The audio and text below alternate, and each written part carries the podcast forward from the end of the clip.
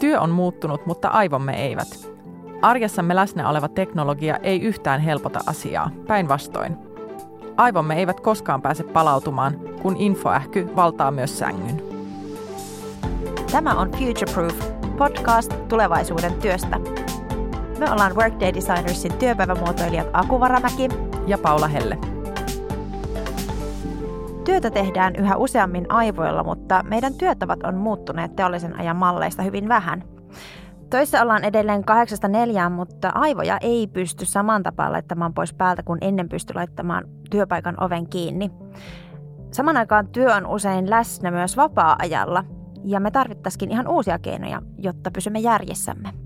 Aku, sä oot viime aikoina viimeistellyt sun kirjaa työn tulevaisuudesta ja kommentoit Instassa, että sulla lähtee aina Instastorit aktiiviseen käyttöön siinä vaiheessa, kun sulla on tämmöinen vaihe, että sun pitäisi tehdä jotain hyvin mm. keskittymistä vaativaa työtä. Joo, se on just näin. Kun kaikki, jotka seuraa mua Instassa, niin tietää, että aina kun on kirjoituspäivä, niin sieltä tulee Instastoria.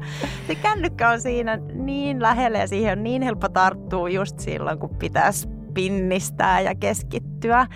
Ehkä se kertoo just tästä keskittymiskyvyn vaikeudesta, että keskittyminen on tosi vaikeaa ja sitten meillä on nämä keskeytykset, joita me siis aiheutetaan itse, niin kuin minäkin, että mä tartun siihen puhelimeen tosi usein. Mutta hei, ehkä tähän väliin saa mainostaa, tai siis saa, koska tämä on meidän oma podcast. kirja on kuitenkin valmis ja kirjakaupoissa helmikuun 12. päivä. Sen voi käydä ennakkoon tilaamassa osoitteesta workdaydesigners.com kautta futureproof. Eli ei tämä nyt aivan toivoton tämä mun tilanne. niin, sä oot kuitenkin saanut sen valmiiksi. Mutta joo. joo, mä luulen, että aika moni tunnistaa ton ilmiön, mistä sä puhuit. Mm. Minä jututin tähän aiheeseen liittyen aivotutkija Mona Moisalaa, joka on tutkinut aivojen toimintaa toimintaa ja aivojen tiedon käsittelykykyyn vaikuttavia tekijöitä. Mm-hmm. Mona on myös julkaissut keskittymiskyvyn elvytysoppaan yhdessä Minna Huotilaisen kanssa. Mä kysyin Monalta, miten työelämän muutos vaikuttaa ihmisten aivoihin ja suorituskykyyn. Nykypäivän työelämää leimaa hektisyys, pirstaleisuus ja kiire. Monilla työpaikoilla on nykyään myös vallalla keskeyttämiskulttuuri – Työkaveri nykäisee vähän väliä hihasta, sähköpostiin kilahtaa viesti, johon täytyy heti reagoida, puhelin pirisee ja niin edespäin. Harva meistä saa enää keskittyä rauhassa työhönsä edes puolen tunnin verran yhtäjaksoisesti. Keskeyttämiskulttuuri ei tosin aina johdu työkavereista tai työpaikan käytännöistä. Usein käy niin, että vaikka ympäristö olisi rauhallinen ja olisi vihdoin mahdollisuus keskittyä työhön, tuleekin keskeyttäneeksi itse itsensä – Pitkäjänteinen keskittyminen voi tuntua vaikealta ja houkutus tarkistaa somekanavat tai sähköposti on ylitse pääsemätön ja työnteko katkaa sen takia vähän väliä.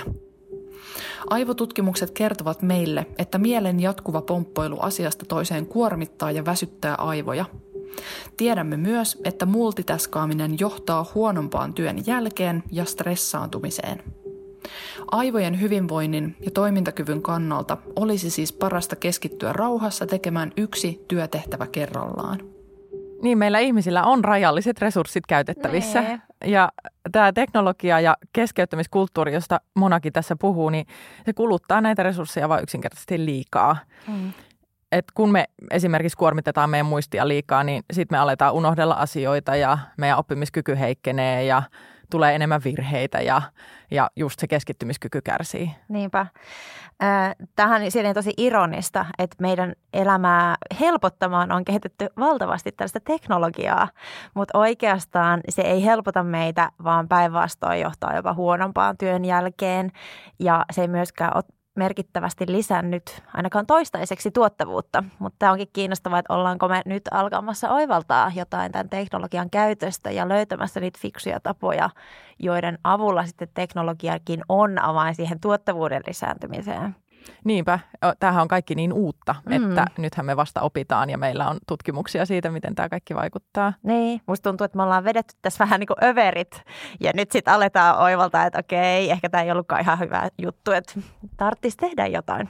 Niin ja siis yksi piirrehän tässä on se, että työn luonne on muuttunut myös niin, että työllä ei ole enää rajoja. Että mm.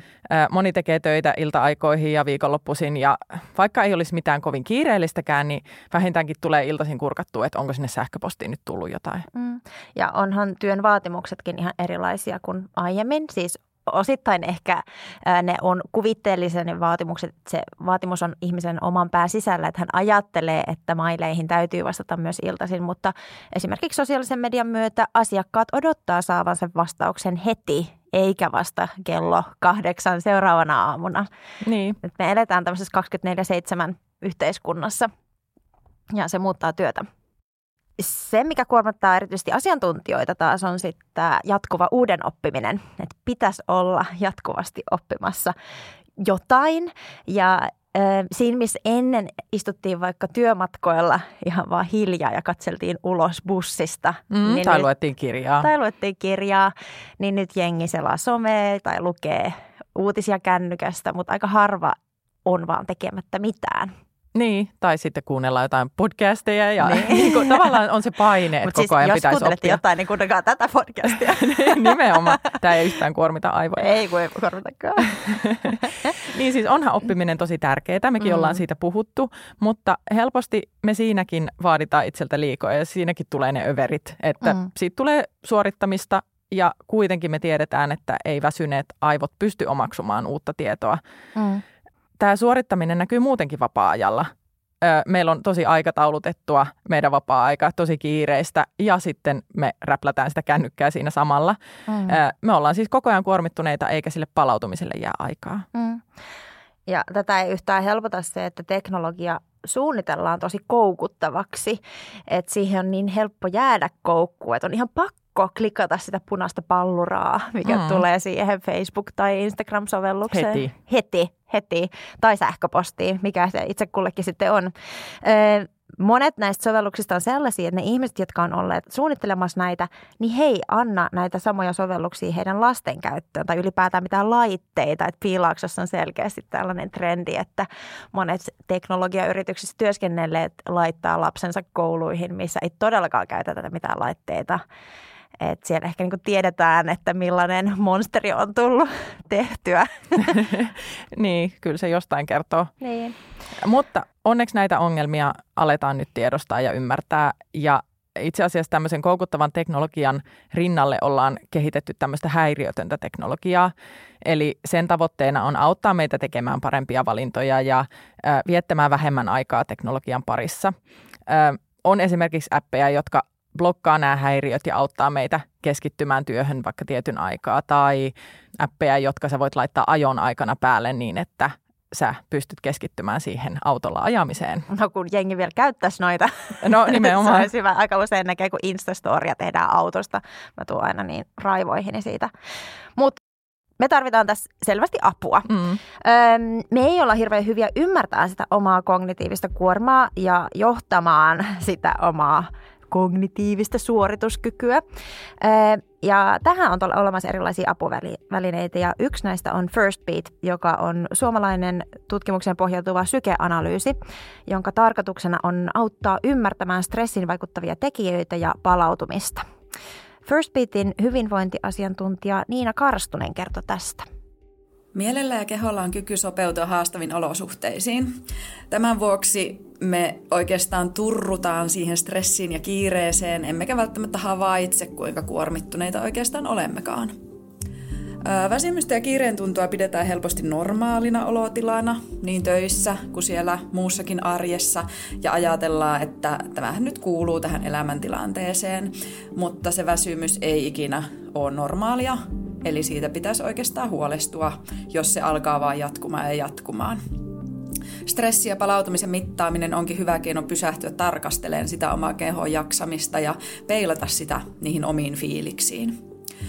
Mitattu tieto omasta kehosta tavallaan siis pakottaa olemaan itselle rehellinen oman jaksamisen suhteen. Mehän tavallaan myös itse ylläpidetään tätä kiirettä ja stressiä sillä, että miten me puhutaan asioista. Että jos kysytään, että mitä kuuluu, niin se normi vastaa sitä, että hyvä, hyvä, että kiirettä, hirveä kiire.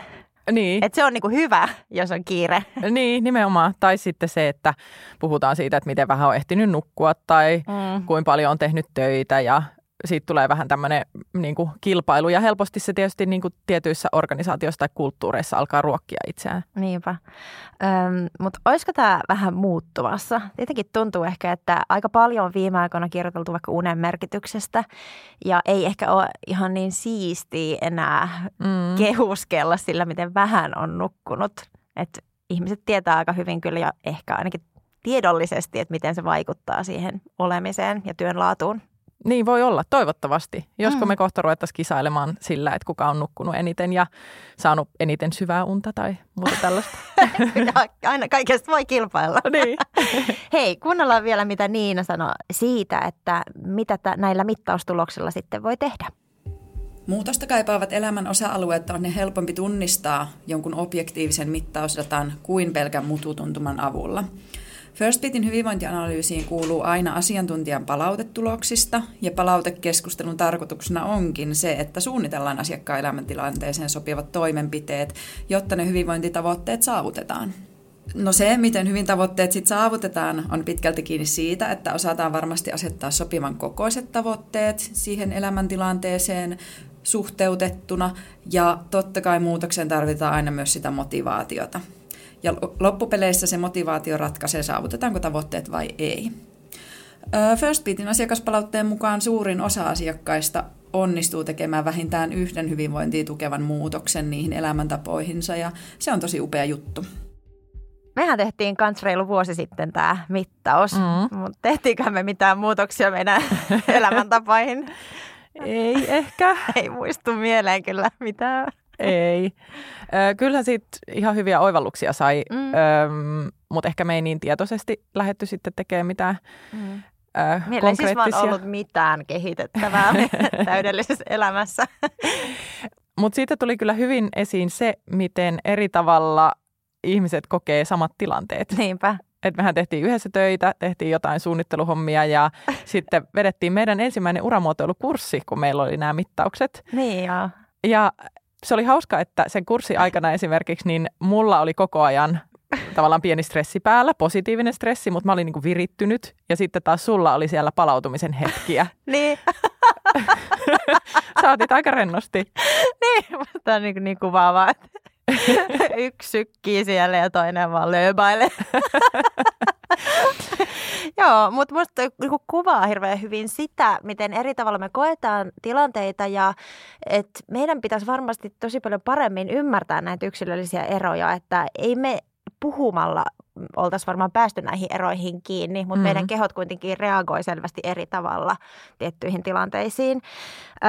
ja jotenkin jos miettii sitä, miten työpaikoilla suunnitellaan sitä, että mitä siellä työpaikalla tapahtuu, niin pitäisi paljon paremmin ymmärtää näitä yksilöllisiä kokemuksia, että kaikilla olisi mahdollisuuksia myös siihen palautumiseen. Että olisi kiva, jos säkin voisit joskus palautua työlomassa.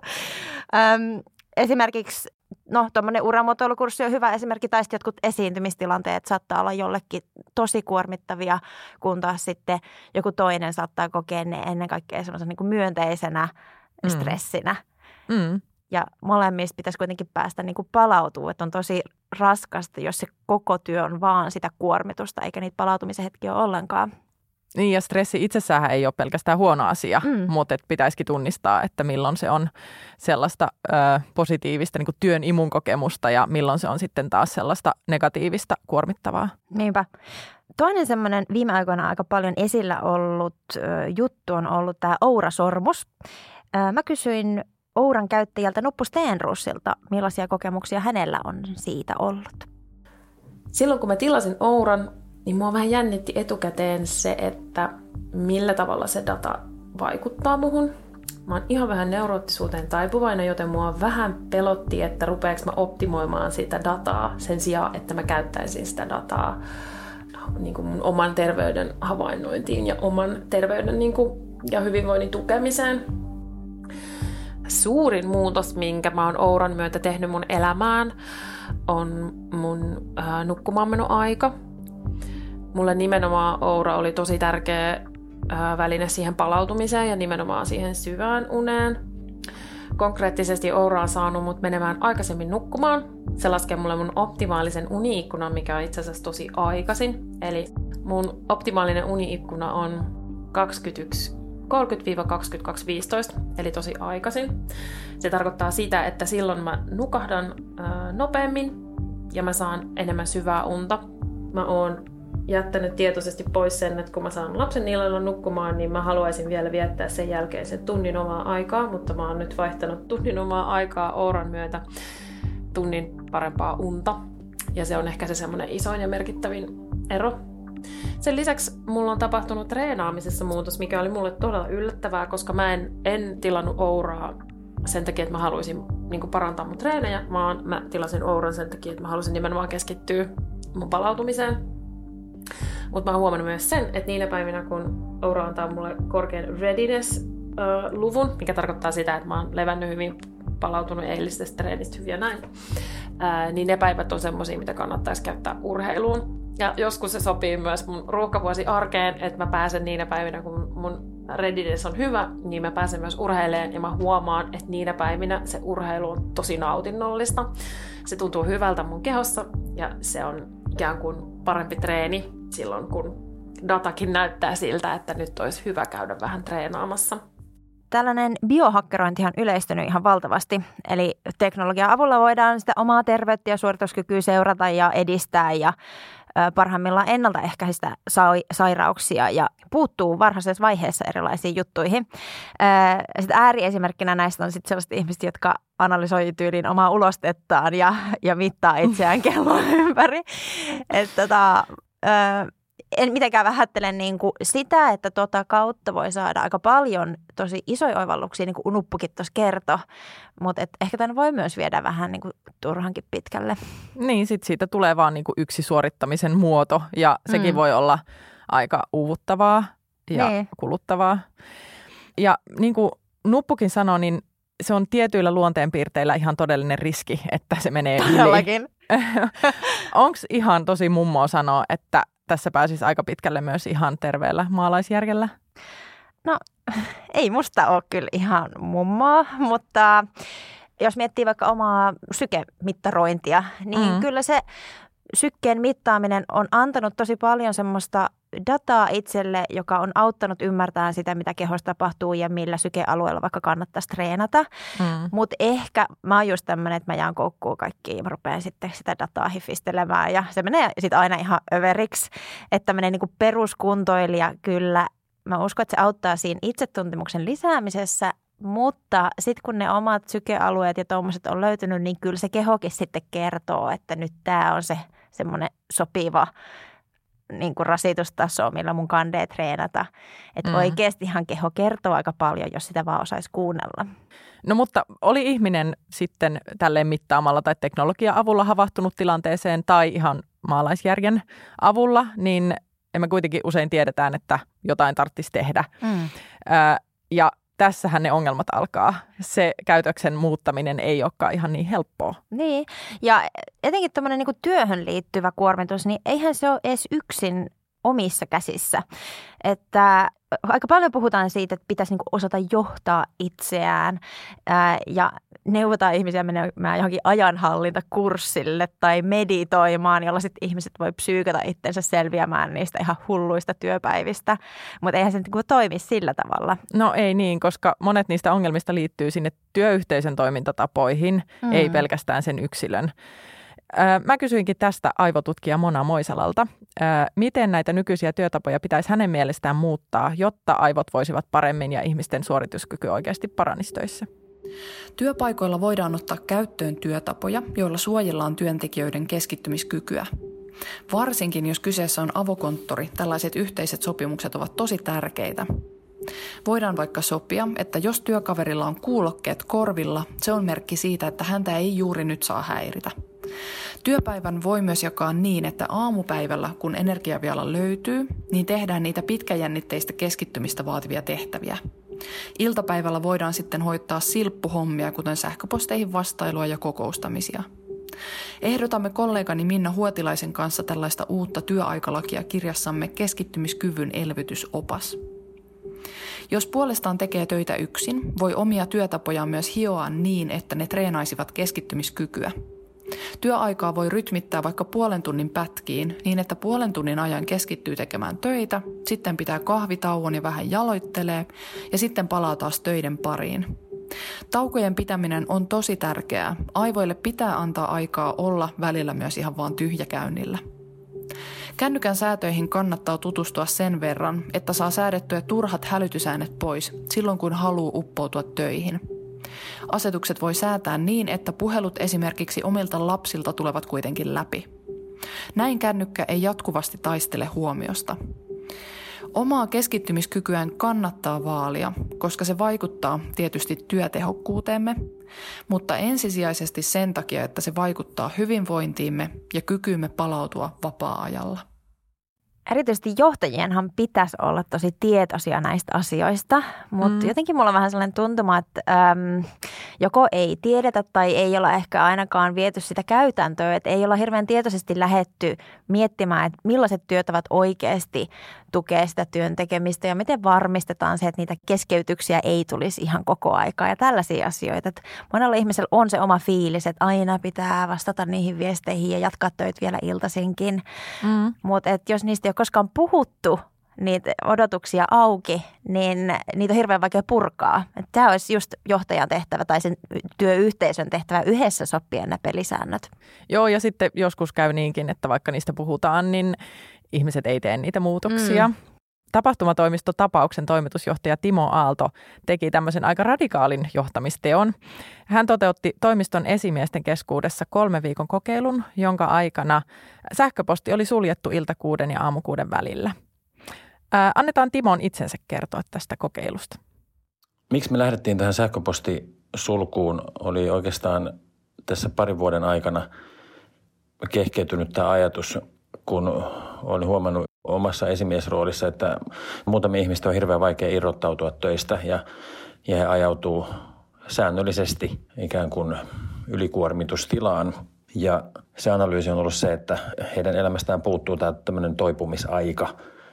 Ja mä olin sitten aluksi ehdotellut tätä eri ihmisille, mutta mä, mut oli aina hyvin perustein ikään kuin tyrmätty, että ei ole kovin hyvä idea, mutta sitten tuossa syksyllä mä yhtäkkiä sain mittani täyteen ja ajattelin, että tämä on pakko testata, haluttiin tai ei, että muodostetaan se mielipide sitten tämän pakkovieroituksen jälkeen. Ja ne tulokset oli hämmentäviä. E-, ensinnäkin ne jakautui niin kuin kahtia. Osalle se oli täysin yhden tekevä. Ei värähtänyt viisari suuntaan eikä toiseen. Mutta ne, joille se vaikutus tuli, niin se vaikutus oli todella dramaattinen. Yksi meidän avahenkilö, joka tähän osallistui, niin hän sanoi viikon jälkeen, että tämä muutti mun elämän. Ja kertoi yhden esimerkin, että ensimmäisenä maanantai-iltana, kun sähköpostin ei illalle päässyt, niin hänen kuusivuotias poikansa oli sanonut paluumatkalla lätkätreeneistä, että iskä, että mä oon susta tosi ylpeä, että kerrankin sä kattelit mun peliä etkä tuijottanut sitä sun matkapuhelinta. Ja se oli aika silmät kostuttava palaute.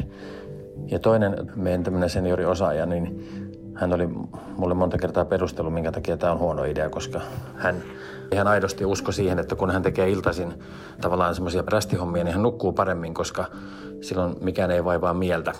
Mutta hänen palautteensa se ensimmäisen viikon jälkeen oli, että, että hän ei ole eläessään nukkunut niin hyvin kuin sen viikon aikana. Ja tämä oli ehkä toinen oivallus, mikä tässä tuli tämän prosessin aikana, että tämä vaatii tavallaan tämmöisen niin kuin testin. Kukaan ei voi tietää etukäteen, että mikä se vaikutus omaan hyvinvointiin tai omaan itsensä on, ellei sitä testiä käy. Ja tota, muuta havaintoja, mitä on tehty, niin on ehkä ollut se, että, että ne, jotka tätä vastustaa eniten, niin ne on todennäköisesti eniten tämän tarpeessa.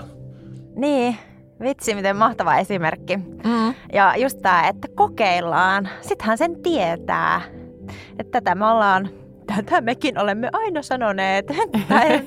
Tämä on se, mitä me tehdään noissa meidän työpäivämuotoiluprojekteissa, että haastetaan tiimejä hakemaan niitä uusia työpäiväkäytäntöjä. Kun on uusia ongelmia, niin me tarvitaan uusia ratkaisuja myös. Ja me ei tiedetä, mitkä jutut toimii ennen kuin me on kokeiltu. Ja on aika helppo nähdä, että ihmiset helposti turtuu, niin kuin pikkuhiljaa tottuu tekemään töitä tietyllä tavalla ja sitten ei enää näkään vaihtoehtoja. Niin kuin tässä Timo esimerkissä, että, mm. että tota, tämä on hyvä tapa toimia ja sitten pidetään kiinni, vaikka todellisuus sitten osoittaakin ihan jotain muuta. Niinpä. onkohan tämä semmoinen itseohjautuvuuden akilleen kantapää, että kun monet ihmiset on siinä työn imussa, niin mm. on vaikea hallita sitä imua. Että se on vaikea lopettaa työn tekemistä iltasinkaan kun se vie mennessään. Ö, ja se on hassua, että monessa organisaatiossa tavallaan pelätään sitä, että jos annetaan niitä vapauksia ja vaikka etätyömahdollisuuksia, että ihmiset käyttää sitä väärin. Mm. Kun oma mutu sanoisi, että itse asiassa se vaikutus onkin päinvastainen, että ihmiset saattaa sitten niin kuin uupua ja tehdä liikaa töitä, jos heillä on se vapaus, eikä ehkä työkaluja sitten itse hallita sitä työkuormaa. Niin. Ja se onkin aika tärkeää, että tämmöinen itseohjautuva organisaatio itse kehittää niitä omia toimintatapojaan huomioiden myös nämä jaksamiseen liittyvät asiat. Todellakin. Työn muuttuessa kognitiivisen kuorman ymmärtämisestä ja hallitsemisesta tulee entistä tärkeämpää. Teknologia voi tarjota ikkunan siihen, mitä kehossamme oikeasti tapahtuu. Optimaalinen suorituskyky ei välttämättä edellytä triatlon harrastusta tai uusinta teknologiaa. Kyse ei ole siitä, ettemmekö tietäisi, miten asiat pitäisi tehdä. Meidän pitäisi vain uskaltaa välillä hiljentää vauhtia ja kuunnella kehon viestejä. Muutoksia kannattaa tehdä yksin ja yhdessä työkavereiden kanssa. Paremmat työtavat löytyvät yksi kokeilu kerrallaan. Tämä oli Futureproof-sarjan yhdeksäs jakso. Kiitos Mona Moisala, Niina Karstunen, Nuppu Steenruus ja Timo Aalto. Seuraavassa jaksossa puhumme siitä, millainen on moderni johtaja. Siihen asti jatketaan juttua Twitterissä hashtagillä Futureproof.